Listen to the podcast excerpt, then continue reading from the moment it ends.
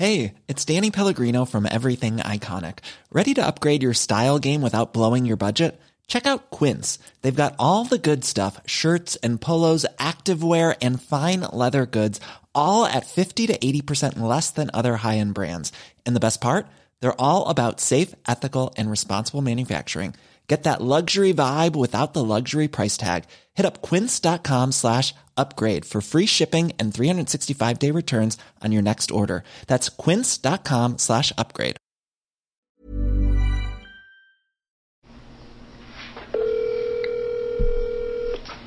Hello. Hey, Professor Ross. This is uh, Ryan Grimm calling. How you doing? Hi, how you doing? Please call me Loretta. That's Loretta Ross speaking. She's an iconic and iconoclastic movement leader for decades, the kind of co creator of the term reproductive justice and one of the leading activists in the field. I spoke to her for an article that is now out in The Intercept that she described like this. So, uh, here you're writing about the call out culture, and you've got a lot of people in the nonprofit industrial complex who are being destabilized because of it, but they don't want to speak on the record. And I'm going to be joined today to talk about it by my editor, Nausicaa Renner, who I'm going to mostly turn the microphone over to. So, Nausicaa, uh, welcome to Deconstructed. Thank you for having me, and uh, thank you for being here. Yes, it's my pleasure. So, I'm really excited to talk to you about this today. It's one of those pieces that you work on, and you're like, this is a theory of everything. This explains what's happening in the progressive nonprofit world to a T. But it's also a story that really hasn't been told by anyone. I think because a lot of people don't want to talk on the record about it, they don't want to speak out publicly. It's kind of a taboo subject. So I wanted to start out by asking you do you agree with that assessment? And how did you start to kind of see the pattern and piece this together? Uh, so, yes, yes, and no. A lot of people have talked about this kind of general theme. And if you narrow the theme down to, say, call out culture or cancel culture, it's basically been fodder for endless internet debates, disputes, fights, what, what have you. Uh, more serious attempts at probing what's going on have been done by Loretta Ross herself in a widely read New York Times article back in 2019 where she said, I'm, I'm a black uh, feminist and I think we need to call people in rather than call people out. Uh, Adrienne Maree Brown, who's a kind of abolitionist, uh, who's a, the former executive director of the kind of radical Ruckus Society, she wrote a piece in July 2020. The title was something like "My Unthinkable Thoughts." It was you know, widely read, kind of in the in the abolition, police abolition, prison abolition spaces, and on on the left. So it's not at all like people haven't probed this topic, but I think what we're bringing, you know, to the fore for the first time is the effect that it's having on progressive institutions in Washington. And so I think for so long this has been an abstract conversation. Like, is cancel culture a real thing? Is cancel culture not a real thing?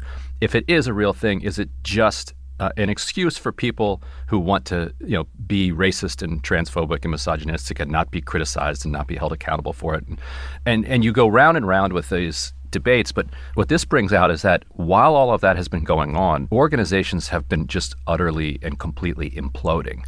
And this may be a good thing, it may be a bad thing. It's not a value judgment to say that they are collapsing as a result of this cultural conflict that's going on inside these organizations. And so we spoke to, or I, I spoke to, you know, more than a dozen, you know, current and former uh, heads of major nonprofit advocacy organizations to get their take on what has been going on over the last couple of years. And many of these people have been leaders in this field for for decades and have been you know supporters of the kinds of movements that have kind of transformed into the pushes against them.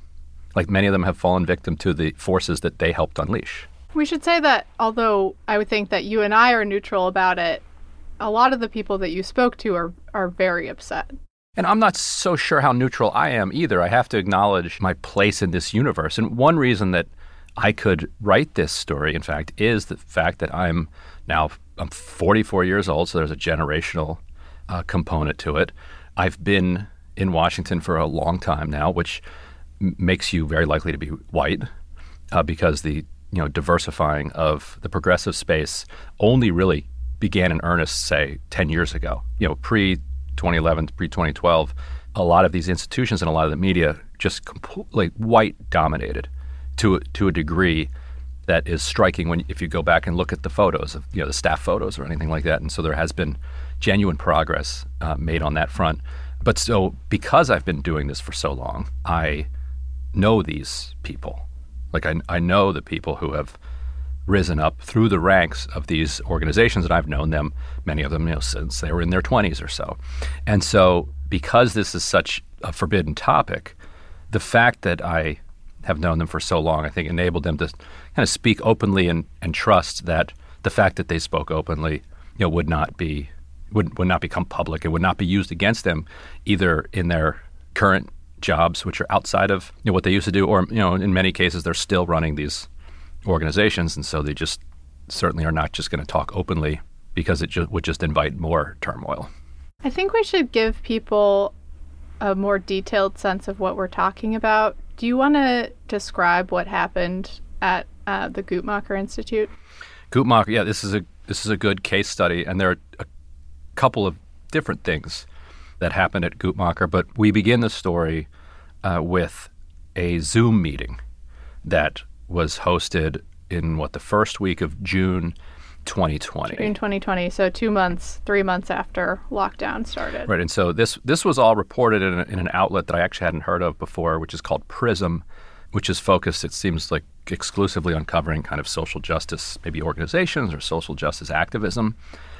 And the the story was written based on a ton of sources from inside Guttmacher, staff inside Guttmacher, who shared this with Prism. And essentially, what happened across institutions, whether you're talking about uh, nonprofits or for profits or educational institutions, you name it. You know, June 2020 was a, a time of serious reckoning with white supremacy. Nobody who lived through that time period is, is going to forget that. Uh, there were you know, huge and positive developments that emerged from that reckoning. It began for many organizations on Zoom because this was uh, still at the height of the lockdown. And so the DC office of Guttmacher huddles together in a Zoom. A woman named Heather Boonstra, who was a vice president of something or other, uh, who basically, you know, lobbying that type of that type of thing for Guttmacher, was a, which is an abortion rights kind of research and advocacy organization, but with a real emphasis on research.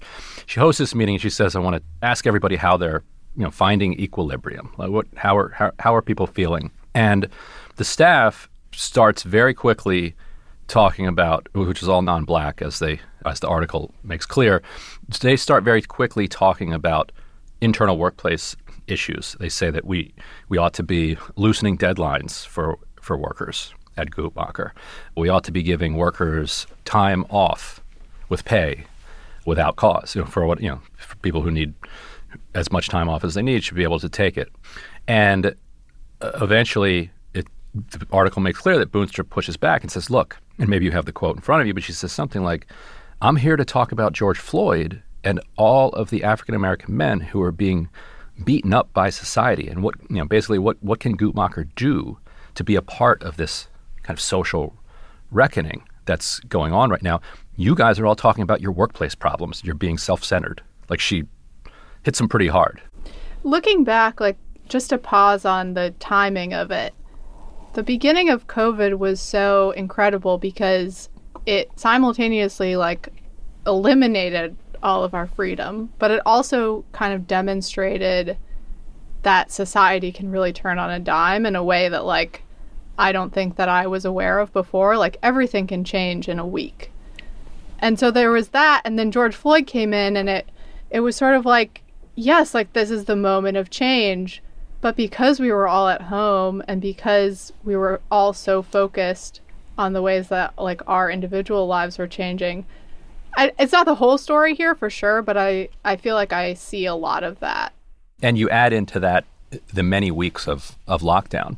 And, you know, deeper into the lockdown, people became more accustomed to what locking down meant. And people started also then developing uh, rituals and ways to, to meet outside, people started breaking the lockdown and socializing again. But for a substantial amount of time, you know, through April and May, there were many, many people in the liberal space in particular, because we should be clear that like within two weeks, in red areas of the country, the lockdown was more or less over.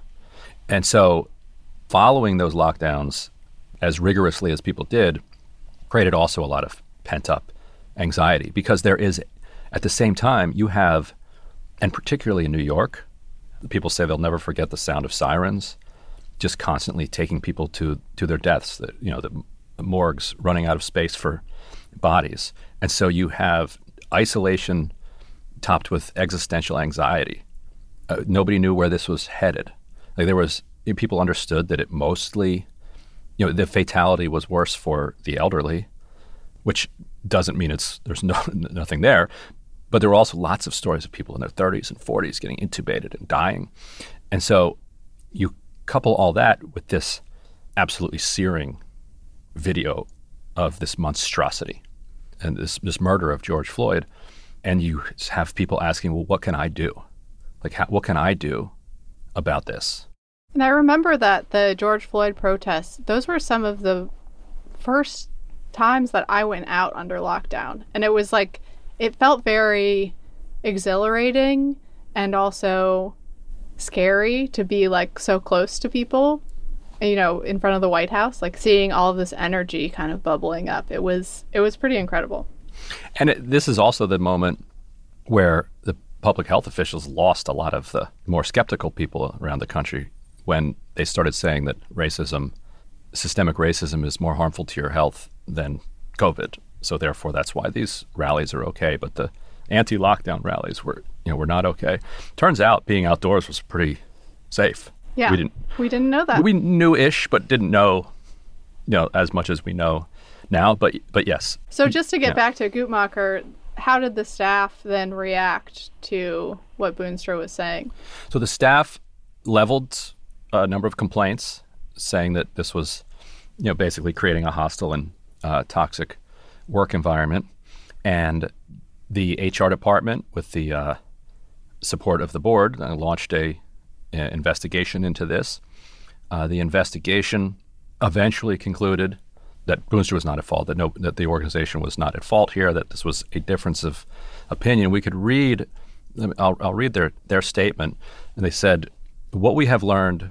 Is that there is a group of people, and this was a statement to Prism, a group of people with strong opinions about a particular supervisor, the new leadership, and a change in strategic priorities. The new leadership, by the way, was a, a black woman, a lifelong activist, Dr. Herminia Palacio. And so they said those staff have a point of view. Complaints were duly investigated and nothing raised to the level of abuse or discrimination. Rather, what we saw was distrust, disagreement, and discontent with management decisions they simply did not like, unquote, which is kind of a perfect framing of the management's view of a lot of these controversies. And the Prism reporter was able to reach out to uh, Pamela Merritt, who's another black woman who's another leading uh, reproductive justice activist who's on the board of uh, Guttmacher, and they they note that this was this interview happened while the Supreme Court was hearing oral arguments in Dobbs versus uh, Jackson Women's Health Organization, which is the case that the five Republicans on the court are eventually going to use to overturn Roe. And she gave an extraordinarily delicate response to them. And I think in the delicacy, you can see, you can sense some of the kind of energy and fear in this that's that's behind a lot of this. I'll I'll read the whole thing. She says. I have been in this movement space long enough to respect how people choose to describe their personal experience and validate that experience, even if I don't necessarily agree that that's what they experienced. And then she adds, It seems like there's a conflation between not reaching the conclusion that people want and not doing due diligence on the allegations, which simply is not true. I mean, it's just a beautifully parsed and, and respectful way of saying you did not suffer the things that you're saying you suffered. You're saying there wasn't an investigation. There was an investigation. It just didn't find what you wanted to find. And so you're complaining about that. And I realize that you're upset, but And I realize that you're upset, and that's valid and that's legitimate. But I don't agree that the things that you say happened to you happened to you. but it didn't end there, right? Like now we're into Roe v. Wade is probably about to be overturned, most likely. And what's happened since then? Has Guttmacher been organizing around it? Where are they now? Right, and, and to set the context even further back, so in 2017, Guttmacher was uh, getting some staff complaints about its coalition work with the ACLU, which was getting its own complaints from staff because of its defense of the Unite the Right rally's right to have a march in Charlottesville, Virginia in 2017, which led to at least, you know, one woman was killed, a counter demonstrator was killed. And they were also objecting to Guttmacher's you know, association with, uh, say, Planned Parenthood, NARAL Pro-Choice America, this, which they saw as emblematic of kind of white feminism, and that they wanted to bring more kind of reproductive justice organizations into the fold and give Guttmacher more of a reproductive justice kind of lens to its work. And so they brought in diversity consultants. They conducted interviews with more than 100 employees. Uh, they, they put in place kind of new new practices and procedures that predated the, the blow up after George Floyd. All of this comes to a head in December of 2021 when the Prism article finally comes out. All this is kind of cheered on by this uh, this organization called ReproJobs, which is uh, interesting in its own right, which has a has a very widely read Twitter feed and Instagram feed on, on the left, and, and and advocates for you know worker rights within the reproductive justice and, and abortion rights movement in December, that that story breaks. They begin to start organizing a union. On May second, they finally announced that they have uh, decided they're you know they've gotten collected enough cards, enough signatures. They're going to go forward and demand voluntary recognition. That very night is when Politico reports that Roe is being overturned. That didn't slow things down. The, the last month has been a tense fight between Guttmacher, Guttmacher staff and Guttmacher management over the terms of unionization. Uh, it's a long story, but the staff has rejected voluntary recognition because management insisted that they pledge not to strike in exchange for, you know, recognizing the union. And so here we are. And like, you know, when, there was a point in working on this piece when you were like, is this a story? Isn't this just like the caricature of the left that the left is always navel gazing and thinking about itself and thinking about its own structure and workshopping its own process. And that is to some extent true, but I think it seems to be worse now. And the real difference is that there's a very small window of opportunity in Congress that we have right now that is going to be likely, hopefully not, but likely going to be closing soon. And I, you know, the a quote that I wanted to pull out is from a pro- progressive congressional staffer who said, I've noticed a real erosion of the number of groups who are effective at leveraging progressive power in Congress. Some of that is these groups have these organizational culture things that are affecting them. Because of the organizational culture of some of the real movement groups that have lots of chapters, what they're lobbying on isn't relevant to the actual fights in Congress. Some of these groups are in Overton mode when we have a trifecta. And then they go on to, to pull out Sunrise, which is doing a, a Green New Deal pledge. And the aide says the, the climate bill is still on the table. Like, what are you what are you doing? You should be lobbying around that, basically. Right. So, right. O- what Overton mode means is, you know, you are making maximalist demands that you know aren't going to be met by the institutions of power, but they're going to expand, you know, what is possible in the future. Right. It's about changing like the public's tolerance for radical Right. policy. And the the aide is saying that's that's all well and good, and and and they're saying like, look, if if there were endless resources, then that would be great. But there is literally a climate bill, you know, on the table right now that is being negotiated, and we are months away from losing our majority, perhaps for ten years or more. And the the aide also mentioned that you know at the height of uh, the negotiations last summer over Build Back Better, that the Sierra Club vanished from the, the private and public conversation because they were so caught up in turmoil that the leaderships,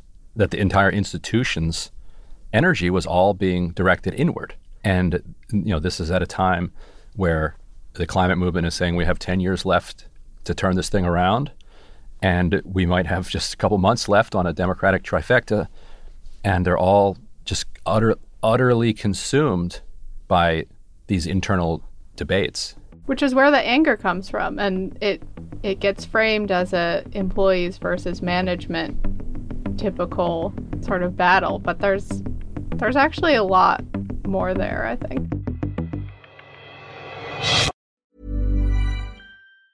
If you thought the only way to get a more defined jawline with natural looking results was through surgery, think again. Juvederm Volux XC is a non surgical injectable gel filler that improves moderate to severe loss of jawline definition and can help you achieve natural looking results with little downtime. Even better, this improved definition lasts up to one year with optimal treatment. No maintenance required. Improve jawline definition for a smooth, sculpted look with Juvederm Volux XC. For important safety information and to find a licensed specialist, visit juvederm.com. That's J U V E D E R M.com. Not for people with severe allergic reactions, allergies to lidocaine, or the proteins used in Juvederm. Common side effects include injection site redness, swelling, pain, tenderness, firmness, lumps, bumps, bruising, discoloration, or itching. There's a risk of unintentional injection into a blood vessel, which can cause vision abnormalities, blindness, stroke, temporary scabs, or scarring. Talk to a licensed specialist to find out if it's right for you. Quality sleep is essential. That's why the Sleep Number Smart Bed is designed for your ever evolving sleep needs. Need a bed that's firmer or softer on either side? Helps you sleep at a comfortable temperature? Sleep Number Smart Beds let you individualize your comfort so you sleep better together. JD Power ranks Sleep Number number 1 in customer satisfaction with mattresses purchased in-store. And now, save 50% on the Sleep Number limited edition Smart Bed for a limited time. For JD Power 2023 award information, visit jdpower.com/awards. Only at a Sleep Number store or sleepnumber.com.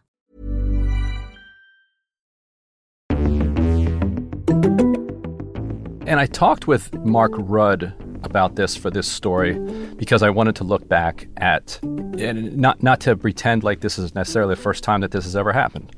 And you know, a couple people that I spoke to for this story mentioned that after 1968, you know, after Richard Nixon was elected uh, president, you had this kind of collapse and demobilization of of the left. There was still a war to protest, but the the demonstrations against the war never reached their peak, which they hit around 1965 or so.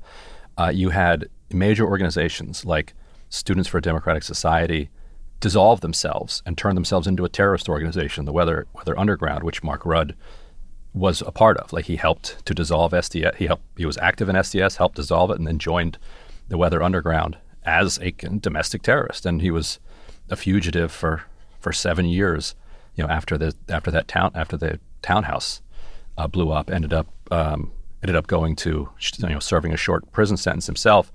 And so these things do go in waves. And so as a movement loses focus, as there's less leadership, and there, as there's dissatisfaction, disenchantment, uh, you do see a lot more infighting. And so in, in, in 69, 70, and through the 70s, you did see a ton of this. Uh, Loretta Ross told me that you know she remembers calling it trashing. There's a famous article from the late 1970s in Ms. Magazine by Jo Freeman called called trashing, which was kind of the first to really um, an- analyze this. Trashing is is the 70s era version of what we would now call, call you know, calling out or canceling or whatever else. And so it's it's fair to say that there are new things happening because we didn't have Slack, we didn't have Twitter, the world is different. We didn't have the climate apocalypse, looming climate apocalypse that we have now. But it's also fair to say that there are some similarities to what has uh, happened before. And one of the things that Mark argues, and this goes to the point that you were just making about these groups being in Overton mode when there are actual wins on the table to possibly be had. His his argument, and I heard this from a lot of people as well, is that there's something about the left and its hostility or its skepticism of coercion uh, that just makes it allergic to power. That it just doesn't want to be in power. As as one person said, if you're not uncomfortable all of the time, then you're not in a coalition. Because being in a coalition means that you are in coalition with people who disagree with you on some things. Because if they didn't disagree with you on some things, they, they would, be, be in, in, the same group. they'd be in your group, yeah. right? And so if you're never feeling discomfort, you don't have a coalition. If you don't have a coalition, you don't you don't have power. And he says it this way. We're all engaged in something which is much bigger than any one group, and we're all on all sides of it, including the privileged and the un- and the and the oppressed. We're all uh, sort of players in this historical drama, and so the most sophisticated uh, of, of the oppressed, I think, are the people who recognize the need for solidarity and coalition building and, uh, for power. My guess is that basically nobody on the left wants power. We're allergic to it. It's not in our DNA. Mm-hmm. We don't like coercion. We don't like hegemony. And I think this is part of the problem too is that people are looking at their workplaces and I think one of the organization leaders said something to this effect, but they they want their workplace to be everything for them. Like they don't they don't see that your political hearth, your your movement home as some people say, is not the same as necessarily where where you get a paycheck from every month, or hopefully more mm-hmm. often than every month. but I think yeah, the quote said something like they want they want it to be like a, to have healing sessions, and they want it to be their therapy, and they want it to be. Uh, I oh, I found it. I found I found it here, and yeah, this is this executive director. It was was saying something that was echoed by a ton, a ton of others, and I think would and, and plenty of staff would say like, yes, this is this is right. This isn't exactly how I would couch it, but he said a lot of staff that work for me, they expect the organization to be all the things. A movement, okay. Get out the vote, okay. Healing, okay. Take care of you when you're sick, okay. It's all of the things, he said. And, he, and then he said, Can you get your love and healing at home, please? He said, But I can't say that. They would crucify me. And so he he's saying like he, he wants people to see this as a workplace and as a as a job that is where people are collectively working together to accomplish the mission of the organization. And that rhymes in an interesting way with with an anecdote that I included from the 2020 Bernie Sanders campaign. You know, ahead of the Iowa caucus in that year, uh, there was a kind of staff uprising there over all sorts of different issues, which I've written about before. And you know, it, it ended up the the uprising ended up being squashed by other workers uh, and partly because they had this workers, they had a union. The people leading the uprising had to get a majority vote. They didn't have a majority. Most of the you know the majority of the workers in Iowa said, "No, our purpose here is to is to win the Iowa caucuses. Like the future of the world depends on this. What are like what are you doing? This is not a you're, and also by the way, this job ends. We know when this job ends on the after the caucus, and so why are you going to throw away you know chance to change the future of the world over the next several weeks of working conditions. And so when Bernie Sanders, you know, got wind of like this uprising, which was not the first of the uprisings, he's relayed to his leadership staff. He said, "quote Stop hiring activists." It's so funny. And that's from Bernie Sanders. And he said, "Just hire people that want to do the job. Like, is that we we pay well, we treat people well. It's a good cause get people who want to do the job. Stop hiring activists.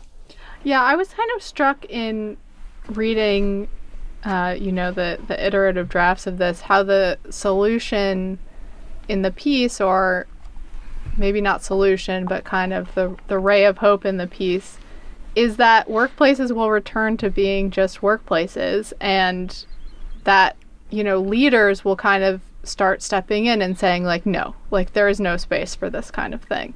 I don't think it will be the leaders though that can accomplish this. I think it has to be the other workers. And one person i spoke to used the analogy of a, of a demonstration.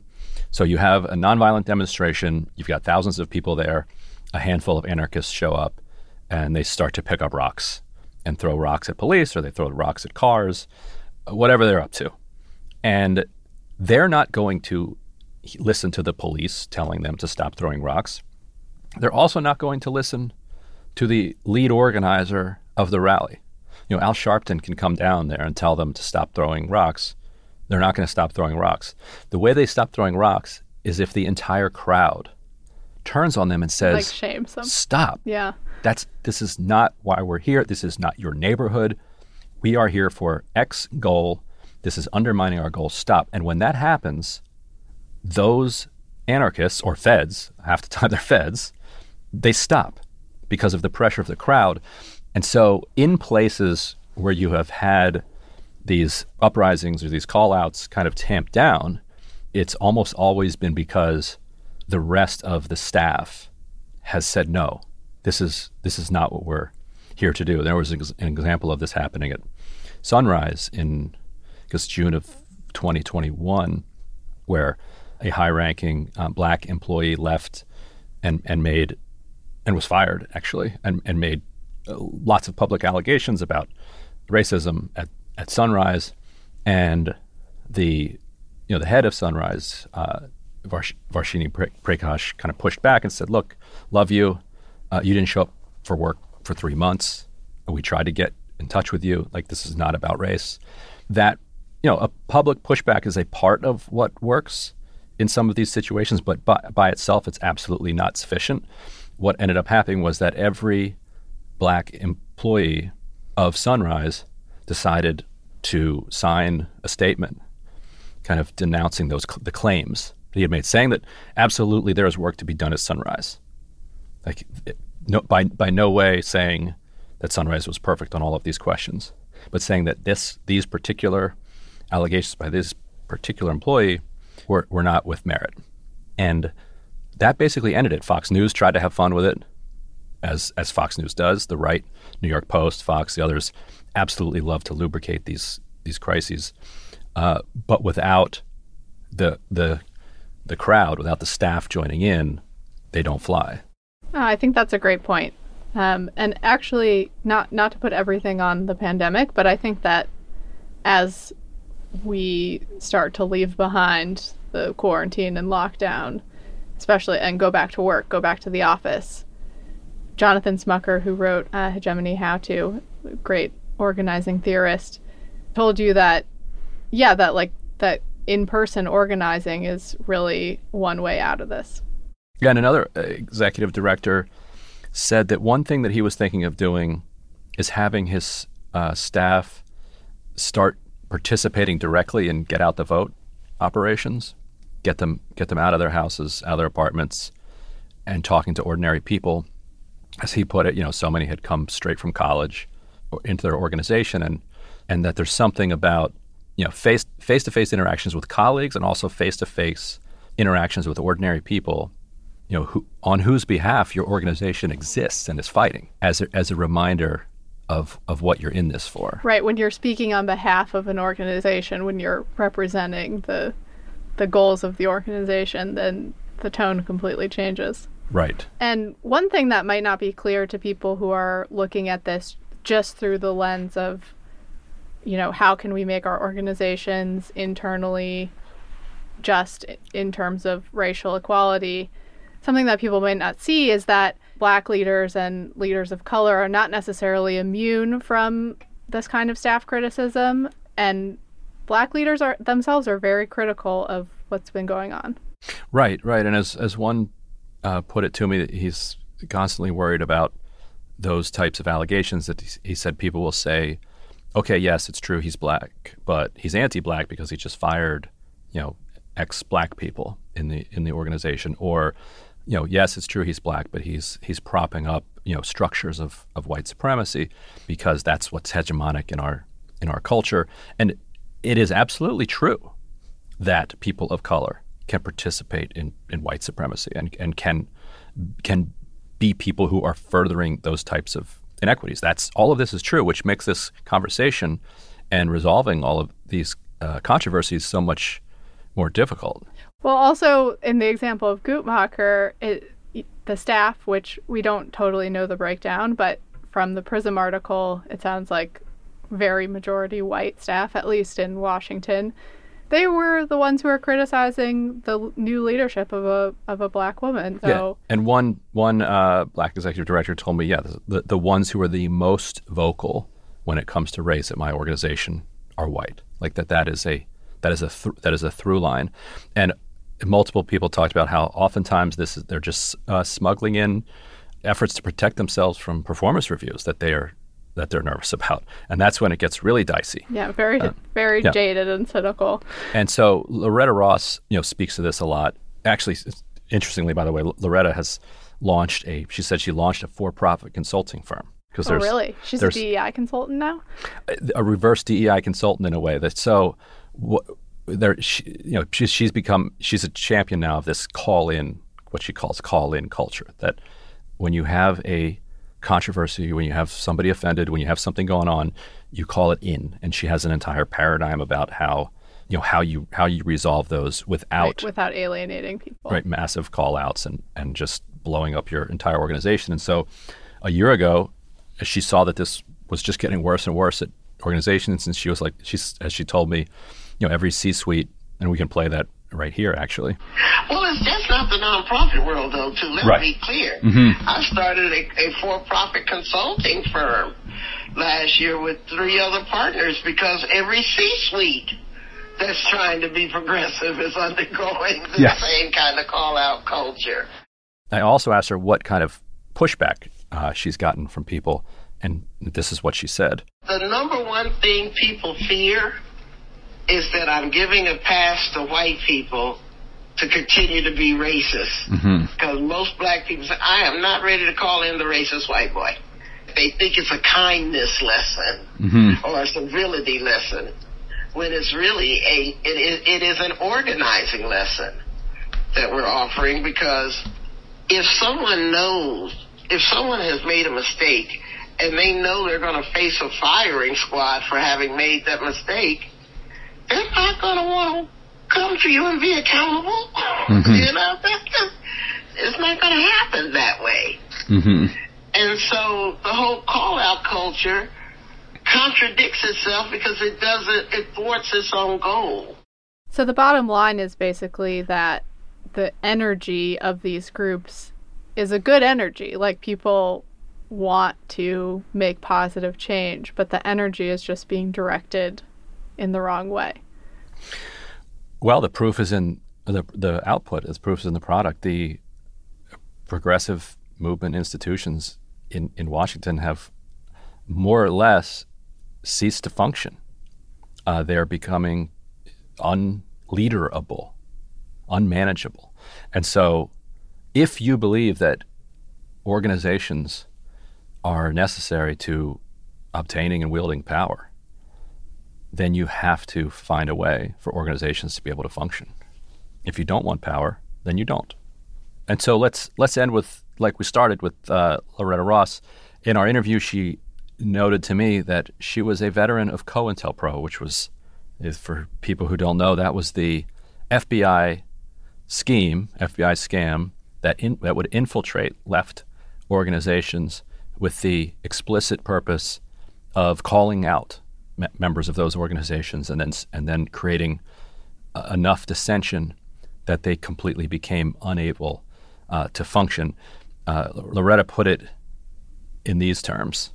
And there was COINTELPRO back then, mm-hmm. so it was part of the. I mean, we had so many people planted within our movements to to use gossip and and, and creation of dissent uh, and, and as a way to destabilize us from within. I mean, so we not only have the tendency, but we we also were under attack as well. Mm-hmm.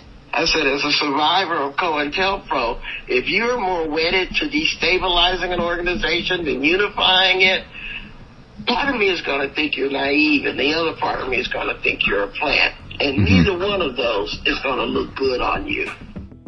Well, Nausicaa, thank you so much for being here on Deconstructed. It was great to talk to you. And thank you for the, the terrific edit.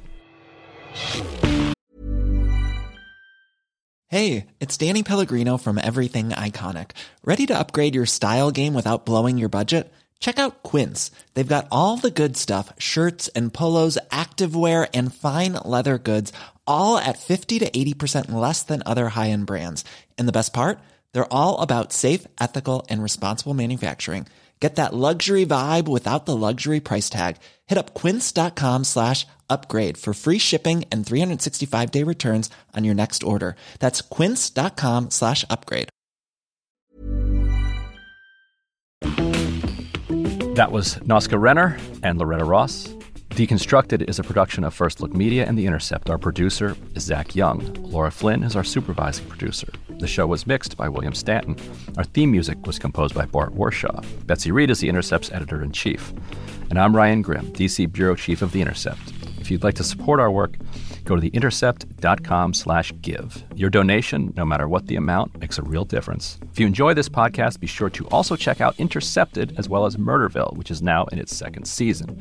If you haven't already, please subscribe to the show so you can hear it every week. And please go leave us a rating or a review. It helps people find the show. If you want to give us additional feedback, email us at podcast at theintercept.com. Thanks so much. See you soon.